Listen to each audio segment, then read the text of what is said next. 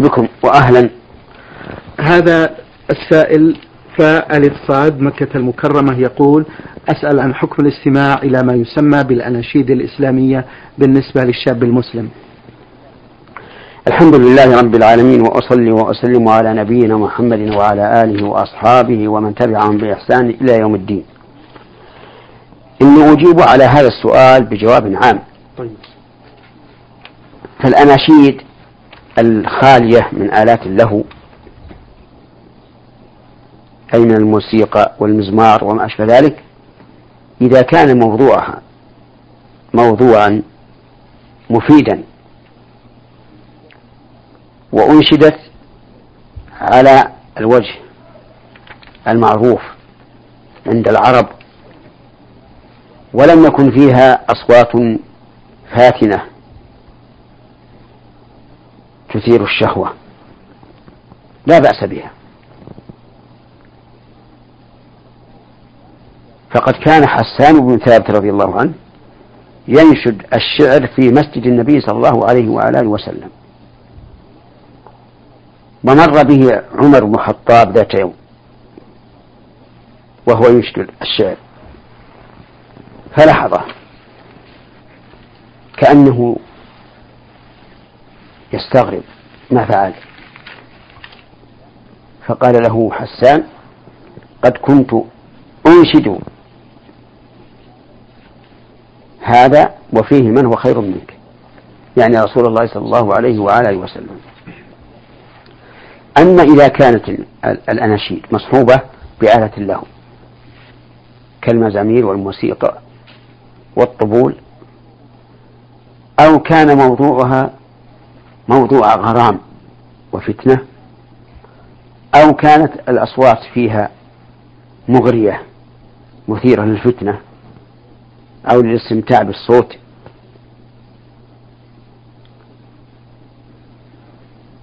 فإن نعم أو أنشدت على تلحين الأغاني الماجنة فإنها لا تجوز. نعم. أحسن الله إليكم وبارك فيكم. يقول السائل: بالنسبة للأضحية عن الميت ما حكمها يا فضيلة الشيخ، وما الأفضل عن الميت؟ الأفضل فالأفضل ما يهدى للميت ما أرشد إليه النبي صلى الله عليه وعلى آله وسلم، حيث قال: إذا مات الإنسان انقطع عمله إلا من ثلاثة: صدقة جارية، أو علم ينتفع به، أو ولد صالح يدعو له. فتأمل قوله يدعو له، حيث عدل عن العمل إلى الدعاء، وهو يقول في أول الحديث انقطع عمله إلا من ثلاث، فعدل عن العمل إلى إلى الدعاء، وهو دليل واضح على أن الدعاء للميت أفضل من عمل له، أفضل من العمل له، لأننا نعلم علم اليقين كما نعلم بضوء الشمس في رابعة النهار إذا لم يكن دونها سحاب أن النبي صلى الله عليه وعلى آله وسلم لم يعدل إلى المفضول دون الفاضل.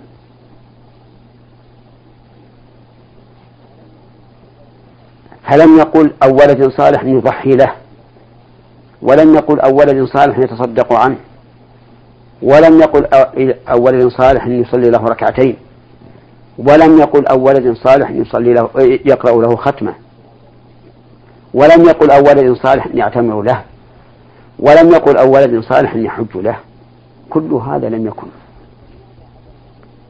فلماذا عدل النبي صلى الله عليه وعلى آله وسلم عن ذكر العمل إلى ذكر الدعاء؟ لأن إهداء الأعمال ليس بمشروع، وإن كان جائزا لكن ما يشرع، يعني بمعنى أننا لا نأمر الناس أن يهدوا الأعمال إلى موتاهم، لأن النبي صلى الله عليه وعلى آله وسلم لم يأمر به. أعمالنا, أعمالنا لنا نحن في حاجة إليها، وسيأتينا العمل الذي نتمنى أن في أعمالنا زيادة حسنة، ونحن إذا أهدينا أعمالنا إلى الأموات فليس لنا فيها أجر، يعني ليس لنا فيها أجر العمل، لأن أجر العمل تخلينا عنه إلى إلى المهدى له، إنما فيها أجر الإحسان إلى هذا الرجل الذي أهدينا له العمل.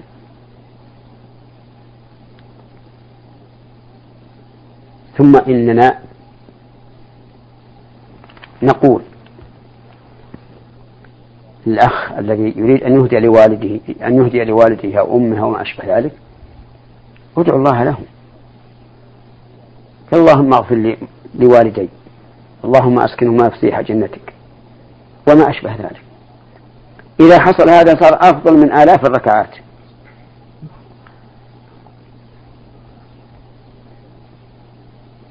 فالذي نشير به على إخواننا أن يحرصوا على الدعاء لأمواتهم وأن يجعلوا الأعمال الصالحة لأنفسهم.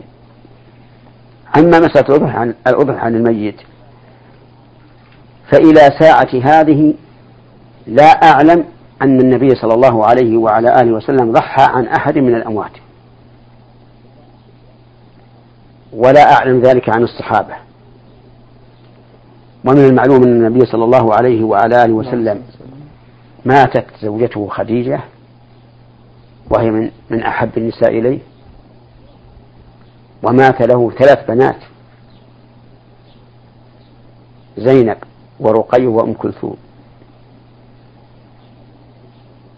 واستشهد عمه حمزة ابن أبي طالب ولم يضحي عن واحد منهم. غاية ما هنالك أنه ضحى بأضحية وقال اللهم هذا عن محمد وآل محمد، ولم نعلم ماذا قصد بقوله آل محمد، هل أراد كل قرابة الرسول صلى الله عليه وعلى آله وسلم وزوجاته، أو أراد آل محمد الأحياء الذين في البيت؟ فلهذا قال بعض أهل العلم إن الأضحية عن الميت ليست مشروعة، وأن ثوابها يرجع إلى المضحي لا إلى الميت. وقالوا إن الصدقة بقيمة الأضحية أفضل من الأضحية، لأن الصدقة عن الميت ثبتت بها السنة، كما استأذن سعد بن عبادة رسول الله صلى الله عليه وسلم أن يجعل مخرافه في المدينة لأمه، مخراف نخل يخرف، وأتاه رجل أي أتى النبي صلى الله عليه وعلى آله وسلم وقال يا رسول الله إن أمي افتلتت نفسها وأظنها لو تكلمت لتصدقت، أفأتصدق عنها؟ قال نعم. ولم يستأذنه أحد في الأضحية.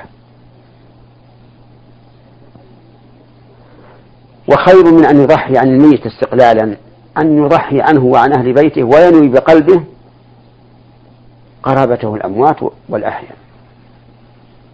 نعم. أحسن الله إليكم فضيلة الشيخ.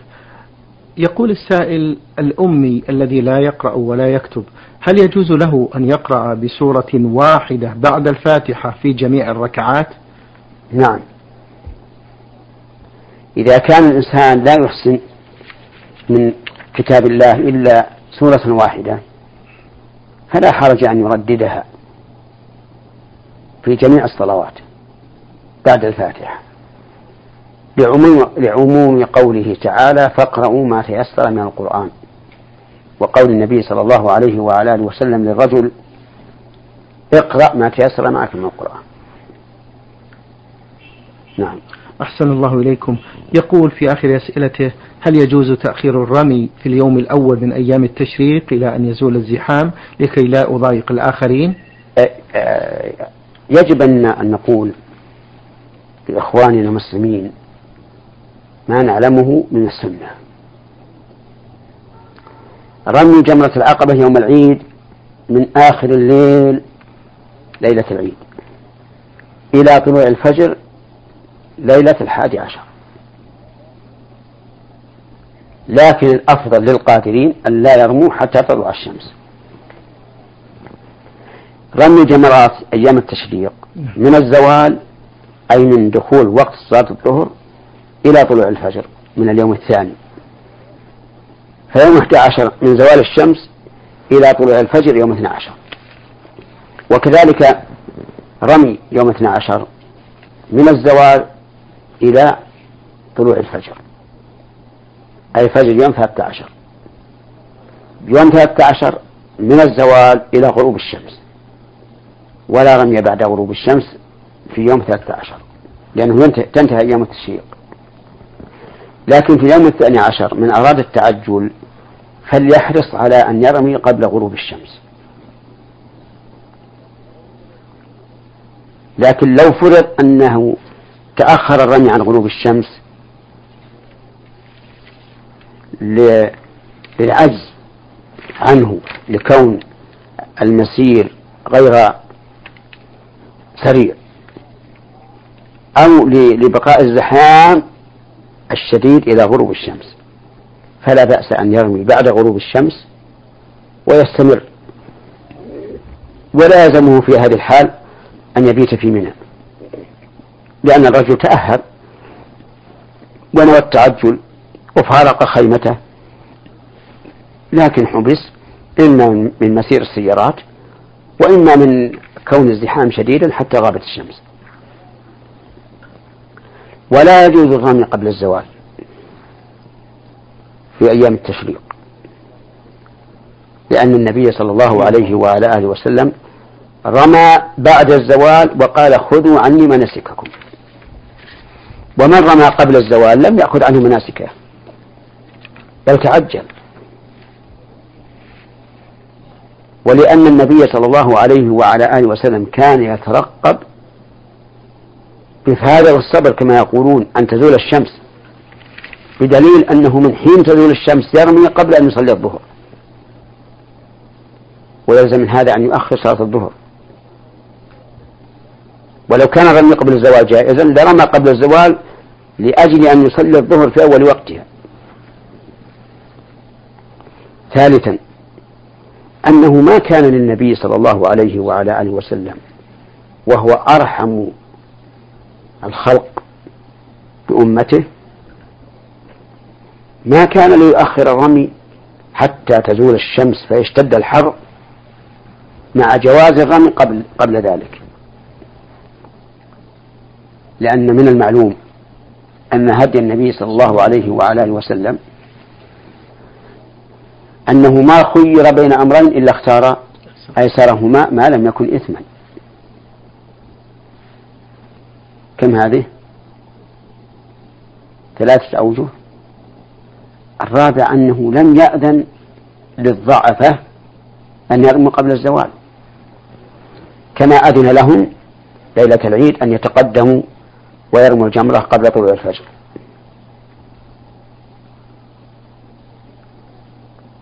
وأما قول بعض الناس إن هذا مشقة، نقول الحمد لله ما في مشقة، أكثر ما تكون مشقة عند الزوال يوم اثنا عشر. أخر إلى العصر، إذا بقي الزحام أخر إلى المغرب، إذا بقي الزحام أخر إلى العشاء، لك إلى الفجر، فأين المشقة؟ قول بعض الناس ما يمكن أن يرمي مليونان من الناس في هذا المكان من الزوال إلى الغروب، هذا أيضا مغالطة، لأنه من يقول إن الحجاج يبلغون مليونين؟ هذه واحدة. ثانيا، إذا بلغوا مليونين هل كلهم يرمي بنفسه؟ كثير منهم يوكل. ثالثا، أننا نقول ليس هناك دليل على أن وقت الرمي ينتهي بالغروب بغروب الشمس، لأن النبي صلى الله عليه وعلى آله وسلم حدد أوله ولم يحدد آخره.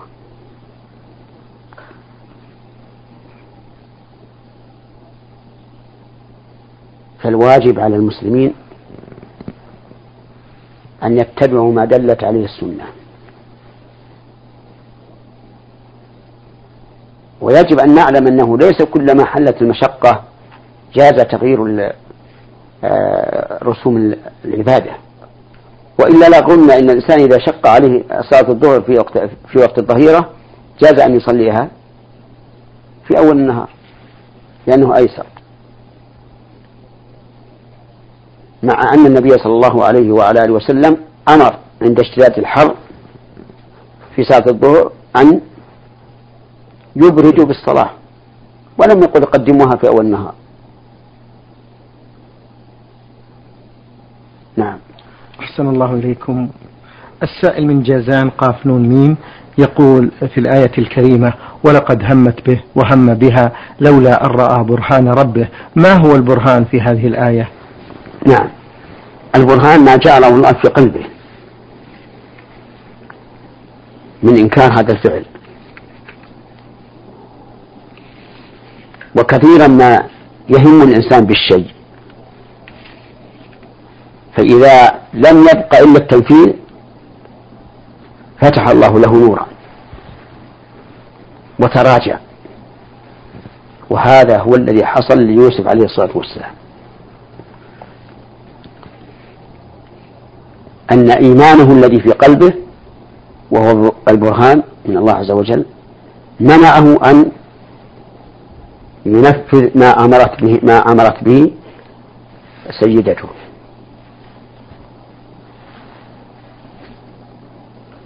وهذا غاية ما يكون من العفة. امرأة تكبره مرتبة في هذا الموضع، امرأة جميلة، امرأة أوصدت جميع الأبواب وخلت به خلوة تامة، ودعته لنفسها وامتنع. هذا غاية ما يكون من العفة.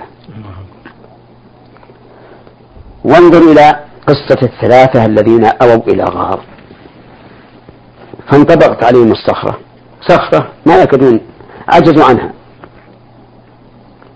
فتوسلوا إلى الله تعالى بصالح أعمالهم أن يفرج عنهم. توسل الأول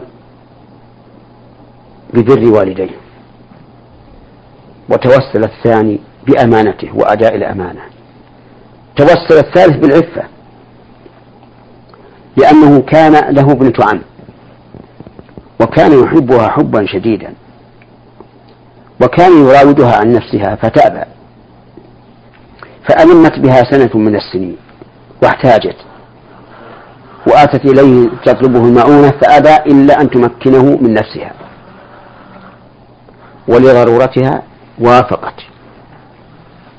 فلما جلس منها مجلس الرجل من امرأته قالت له اتق الله ولا تفض الخاتم إلا بحقه، فغلبته التقوى وقام عنها وهي أحب الناس إليه. شوف كمال العفة، الأمور لا متوفرة، والإنسان في أشد ما يكون شوقا للفعل، لأنه جلس منها ماجد رجم امرأته، لكن لما ذكرته بالله عز وجل قام وهي أحب الناس إليه. فيوسف عليه الصلاة والسلام توفرت له جميع الوسائل، لكن ما في قلبه من الإيمان والعفة والعصمة عن سفاسف الأمور أوجب له أن يدعها. نعم. أحسن الله إليكم وبارك فيكم. يقول السائل لقد سافرت إلى اليمن في شهر رمضان وأنا صائم ولم أفطر، فمنهم من قال لي بأن الصوم جائز، ومنهم من قال هناك مخالفة للسنة لأن الإفطار في السفر رخصة كما نعلم، هل يجوز الإفطار في مثل هذه الحالة إذا لم أتعب؟ المسافر له أن يفطر بنص القرآن لقوله تعالى ومن كان مريضا أو على سفر فعدة من أيام أخرى، وله أن يصوم بنص السنة. قال أبو الدرداء رضي الله عنه كنا مع النبي صلى الله عليه وعلى آله وسلم يعني في سفر في يوم شديد الحر، حتى إن أحدنا لا يضع يده على رأسه من شدة الحر، وأكثرنا ظلا صاحب الكساء، يعني ما عندهم خيمة ولا شيء، وما فينا صائم إلا رسول الله صلى الله عليه وسلم وعبد الله بن رواحة. فالسنة جاءت بالصيام في السفر. وصام النبي صلى الله عليه وسلم في سفره، فلما كان في آخر النهار أتوا إليه قالوا يا رسول الله الحر شديد والناس صوم وشق شق عليهم الصيام وإنهم ينتظرون ماذا تفعل، لأنه كان صائما فأحبوا أن لا يفطروا والرسول صلى الله عليه وسلم صائم، فدعا عليه الصلاة والسلام بماء في إناء ووضعه على فخذه وشربه والناس ينظرون إليه بعد العصر، فأفطر الناس. وهذا يدل على أن الصوم أفضل للمسافر ما لم يشق. ولهذا نقول الصوم للمسافر أفضل، فإن شق عليه مشقة محتملة كره أن يصوم، وإن شق عليه مشقة مؤثرة حرم أن يصوم، لأن النبي صلى الله عليه وعلى آله وسلم لما أفطر قيل له إن بعض الناس قد صام، يعني قد بقي على صيامه، فقال أولئك العصاة أولئك العصاة. وكان في سفر مرة فرأى زحاما ورجلا قد ظلل عليه، قال ما هذا؟ قالوا هذا رجل صائم، فقال ليس من البر الصيام في السفر، لأن هذا الصائم صار عليه مشقة فيه. الخلاصة أن المسافر مخير بين الصيام والفطر، فإن شاء صام وإن شاء أفطر. نعم. أحسن الله إليكم. من مكة المكرمة السائل صاد صاد يقول إن والدتي توفيت منذ عشرين عاما وهي لم تصم رمضان كاملا بظروف الولادة، وأنا الآن في حيرة، هل علي قضاء هذا الشهر وهل هناك كفارة وذلك يكون نيابة عنها؟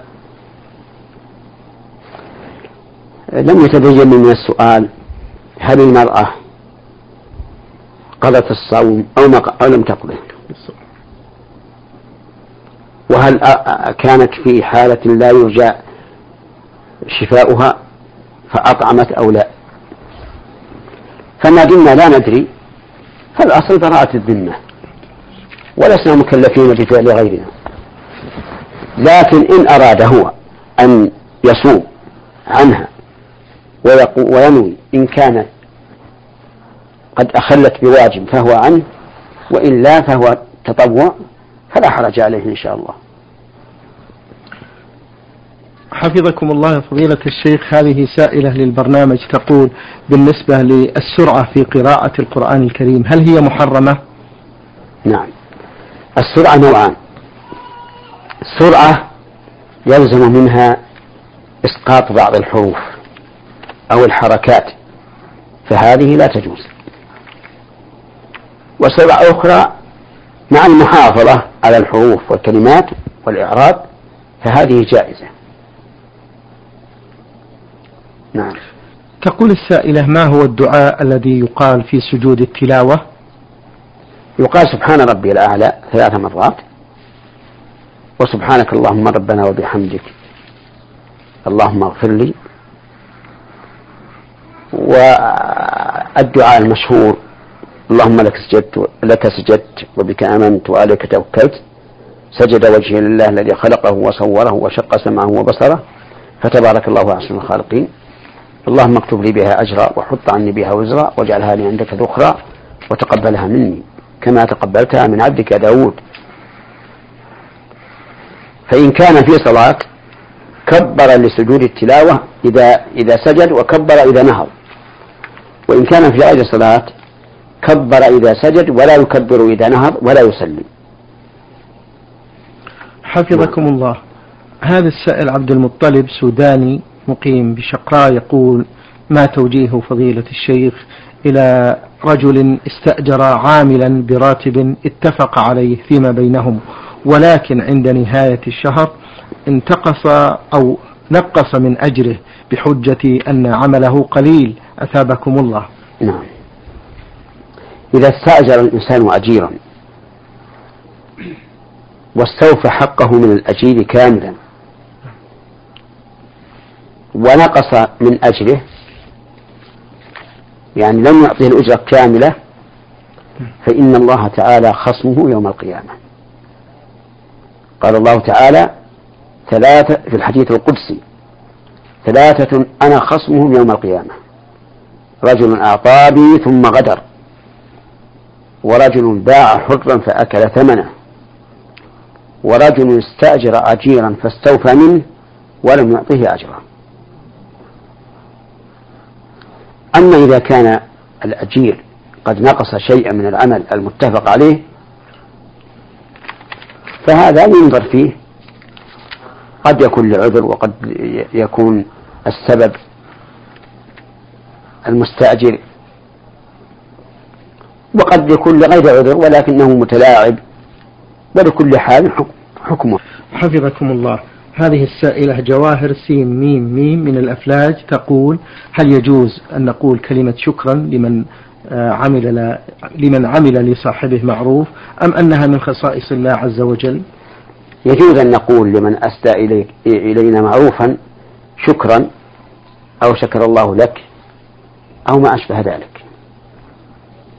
قال الله تعالى: أن اشكر لي ولوالديك، فأثبت الله الشكر له ولوالديه. لكن خير منها أن تقول له: جزاك الله خيرا، لأن هذا الذي وردت به السنة. وشكرا ماذا يستفيد منها الذي أسدى المعروف؟ ما يستفيد شيء، لا يستفيد شيئا إلا أن الذي حصل له معروف يتشكر من هذا فقط. لكن إذا قال جزاك الله خيرا أو جزاك الله عني خيرا، صار في هذا فائدة للطرفين، للمسدي المعروف وللمستاء إليه. هذا السائل يقول من أسئلته: ما توجيهكم يا فضيلة الشيخ إلى شاب لا يصلي إلا عندما يرى جماعة يصلون، وبعض الأوقات يصلي بدون وضوء، وكل هذا استحياء من الناس، بالرغم من أني من أنني قمت بنصحه لأنه يفعل هذا الخطأ، فقال لي: اذهب عني. أقول: أسأل الله له الهداية، هذا غلط منه، وكيف يستحي من الناس ولا يستحي من الله، كيف يستخفي من الناس ولا يستخفي من الله. وفي ظني أن هذا الرجل إنه متلاعب ساخر بشريعة الله، وإما أنه لا, لا, لا يرى وجوب الصلاة، وكل هذا خطر عظيم. فعليه أن يتوب إلى الله وأن ويصلي الصلاة في وقتها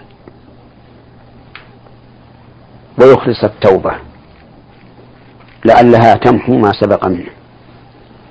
نعم. جزاكم الله خيرا. من أسئلة السائلة من الأفلاج تقول: ما حكم التشهد عند الوضوء؟ هل هو واجب أم سنة؟ وهل يلزم النطق به عند تأدية كل صلاة؟ التشهد بعد الوضوء سنة وليس بواجب، لكن فيه ثوابا عظيما. قال النبي صلى الله عليه وسلم: ما من أحد يسبغ الوضوء ثم يقول: أشهد أن لا إله إلا الله وأشهد أن محمدا عبده ورسوله، اللهم اجعلني من التوابين واجعلني من المتطهرين، إلا فتحت له أبواب الجنة الثمانية يدخل من أيها, من أيها شاء. وهذا ثواب عظيم لا ينبغي للإنسان أن يتهاون به، ولكنه ليس بواجب. شكر الله لكم يا فضيلة الشيخ، وبارك الله فيكم وفي علمكم، ونفع بكم المسلمين. أيها الإخوة المستمعون الكرام، أجاب على أسئلتكم فضيلة الشيخ محمد بن صالح بن